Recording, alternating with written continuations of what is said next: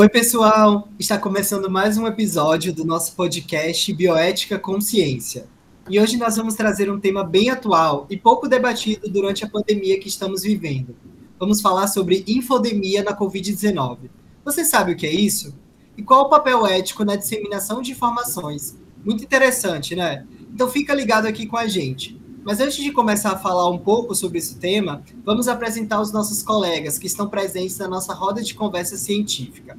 Eu me chamo Lucas, estamos aqui com a Alana Calheiros, Sandra Ribeiro e Francisco Neto. Vamos começar falando um pouco sobre as definições desses termos que ouvimos durante toda a pandemia, toda hora na televisão, no rádio, nos podcasts. Então, o que é pandemia? O que é endemia? O que é epidemia? Alana, explica um pouquinho para a gente e para os nossos ouvintes a diferença entre esses termos. Claro. Antes de falar sobre os termos citados pelo meu colega Lucas, quero iniciar falando sobre o surto, que é geralmente o estágio inicial da disseminação de uma doença. O surto ele acontece quando há um aumento repetido de número de casos de uma doença em uma determinada região, como, por exemplo, a Covid-19, que apareceu inicialmente na província de Hubei, na China. Após a sua expansão para várias cidades da China, ela passou a ser considerada uma epidemia, que geralmente ocorre após um surto em determinada região. Quando ela atinge níveis mundiais, ela é classificada como uma pandemia, que é considerada um dos piores cenários. Em março de 2020, a Covid-19 ela foi declarada pela OMS como uma pandemia, justamente pela sua capacidade de disseminação entre diversas regiões do planeta. Agora, para finalizar e entendermos todos os termos, quero falar sobre a endemia, que ela não está relacionada com a quantidade de locais que ela afeta, e sim quando a doença ocorre de forma típica em uma determinada região. Entendi. É basicamente como a gente viu na febre amarela aqui no Brasil, não é mesmo? Sim, isso mesmo, Lucas. A febre amarela ainda é considerada uma doença endêmica na região norte do Brasil. Perfeito. Agora que entendemos sobre as definições e diferenças de pandemia, epidemia e endemia, vamos falar um pouquinho sobre o tema principal do podcast de hoje, que é a infodemia. Alana, você poderia nos esclarecer o que é uma infodemia e qual o papel dela na informação ou até mesmo na desinformação? Claro, vamos lá. A infodemia ela é o excesso de informações, como por exemplo o que nós estamos vendo agora na pandemia do Covid-19. Aposto que todos os ouvintes já receberam várias informações sobre a Covid-19 pelas redes sociais, principalmente por WhatsApp. Vale a pena ressaltar que este termo foi criado para referir à pandemia atual. Algumas informações podem ser verdadeiras e outras não, tornando difícil para a população encontrar fontes corretas e orientações confiáveis. Elas podem se multiplicar de maneira assustadora e podem viralizar em pouco tempo devido à acessibilidade da internet, principalmente por smartphone. E quantas vezes já nos pegamos recebendo informações absurdas e exageradas sobre o vírus? A doença... E agora sobre suas variantes.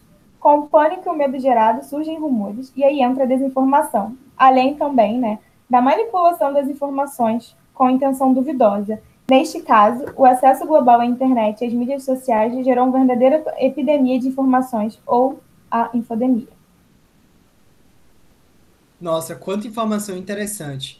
Como é importante sabermos o significado dessa palavra e os conceitos para que o nosso debate siga de uma maneira muito mais clara para os nossos ouvintes.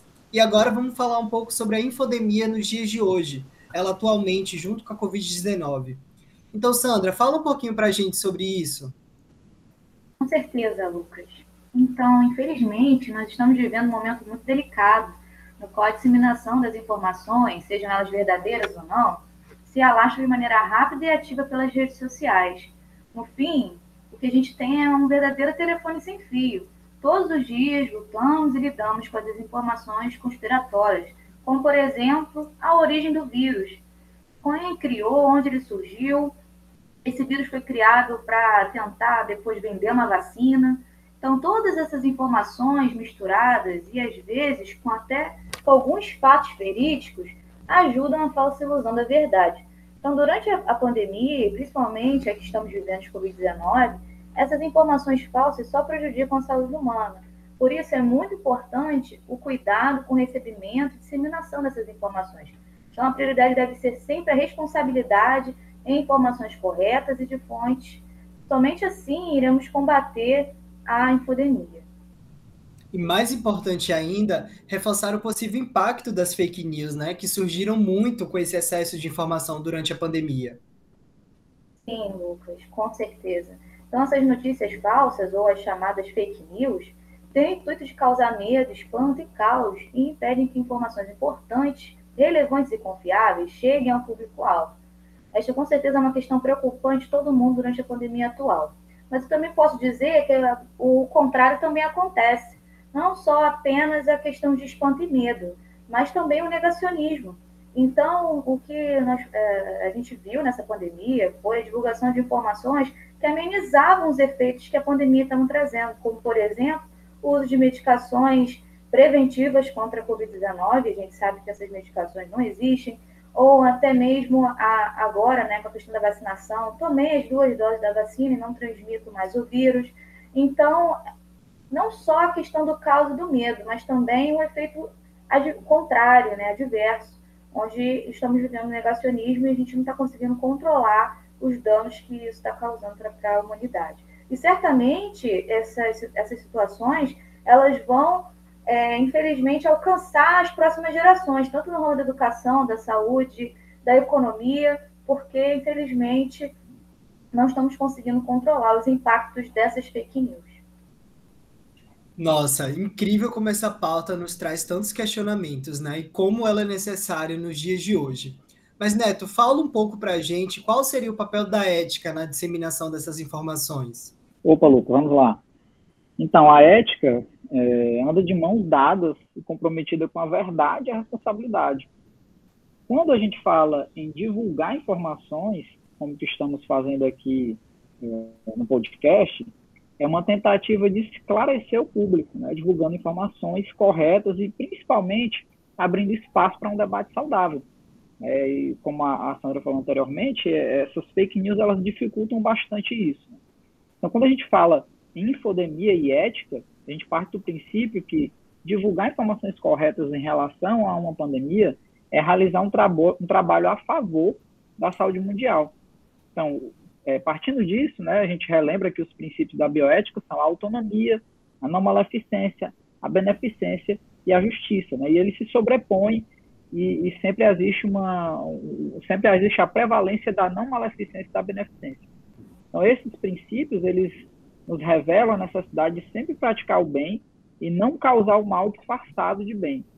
Então, quando divulgamos sem verificar as fontes das informações, estamos indo, né, contra esses princípios éticos que são importantíssimos para a manutenção da beneficência de todas as pessoas. A gente também não deve esquecer de buscar, né, as fontes corretas e portais confiáveis sobre qualquer tipo de assunto divulgado. Muito legal o que você trouxe, Neto. Seria mais ou menos o princípio de que o meu direito termina quando começa o do outro, não é mesmo? Um exemplo simples seria o que a gente viu e a gente observou durante os últimos dias em relação ao lockdown.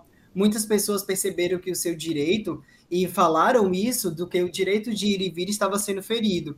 Sendo que quando a gente avalia questões de vida e preservação da vida, é muito importante a gente destacar que esses direitos caem por terra. Você concorda? Sim, Lucas. Quando a gente analisa essa situação, a gente pensa justamente naqueles princípios da bioética, né? Você tem o direito da autonomia, o direito de ir e vir, mas a gente tem a questão da não maleficência e da beneficência, que acabam sendo princípios maiores. Então, quando a gente fala dessa questão do lockdown e das pessoas que se sentiram com esse seu direito ferido, elas têm que pensar que quando elas deixam de cumprir aquilo, elas estão ferindo o princípio da não maleficência ou da beneficência. Tá? Outro exemplo que a gente pode citar é a questão da vacinação. Nós vamos supor que uma pessoa ela não quer tomar a vacina contra a Covid-19 e outros grupos de pessoas que possuem problemas e não podem tomar a vacina ou que não estão naqueles casos prioritários para tomar a vacina. Então, você vai deixar de se proteger e ainda coloca em risco a vida do próximo, que não teve a mesma escolha que você, né? Então, é por isso que é preciso que todos se vacinem, porque a gente está pensando no bem maior, que é a da beneficência ou a não maleficência de todas as pessoas, né? Então, a gente tem que pensar bastante nisso. E como você acha que podemos fazer, como cientistas, para divulgar e trazer informações para a população de uma forma prática? Opa, esse é um assunto bem controverso, Lucas. Existia, né, dentro da comunidade científica, um certo preconceito com aqueles colegas cientistas que faziam essa divulgação por meio de plataformas virtuais, de redes sociais. Só que o momento que a gente vive hoje é um momento de inversão disso. A gente tem que fazer a ciência e ela tem que ser divulgada, né? Ela é divulgada na forma da publicação de trabalhos científicos, mas ela também pode ser divulgada na forma de podcast, de páginas em perfis de redes sociais que divulgam a ciência séria. E aí os cientistas de grandes instituições, né, que são renomados, eles têm um respaldo muito grande para falar sobre isso. Então, as pessoas vão acabar ouvindo aquele podcast que é de um cientista X, de uma instituição Y, que é um cientista renomado, que tem respaldo para falar sobre aquilo. Então, essa ferramenta de divulgação científica, no caso, especificamente o podcast, ela é muito importante para combater esse tipo de fake news, de desinformação, de negacionismo, ou todas essas coisas que vão ferir esses princípios éticos, né, da beneficência ou não maleficência. Perfeito, perfeito. Bom, pessoal, muito obrigado aos meus colegas, mas estamos chegando ao fim do nosso episódio. E percebam quantos assuntos importantes foram debatidos em poucos minutos. Mas essa realmente é a nossa proposta. Trazer temas relevantes de uma maneira super rápida, prática e bastante descontraída.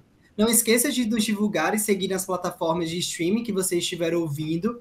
E um abraço. Até o nosso próximo encontro. Muito obrigado. Tchau, pessoal. Tchau, pessoal. Até a próxima. Obrigada, pessoal. Até a próxima. Tchau, pessoal. Até a próxima.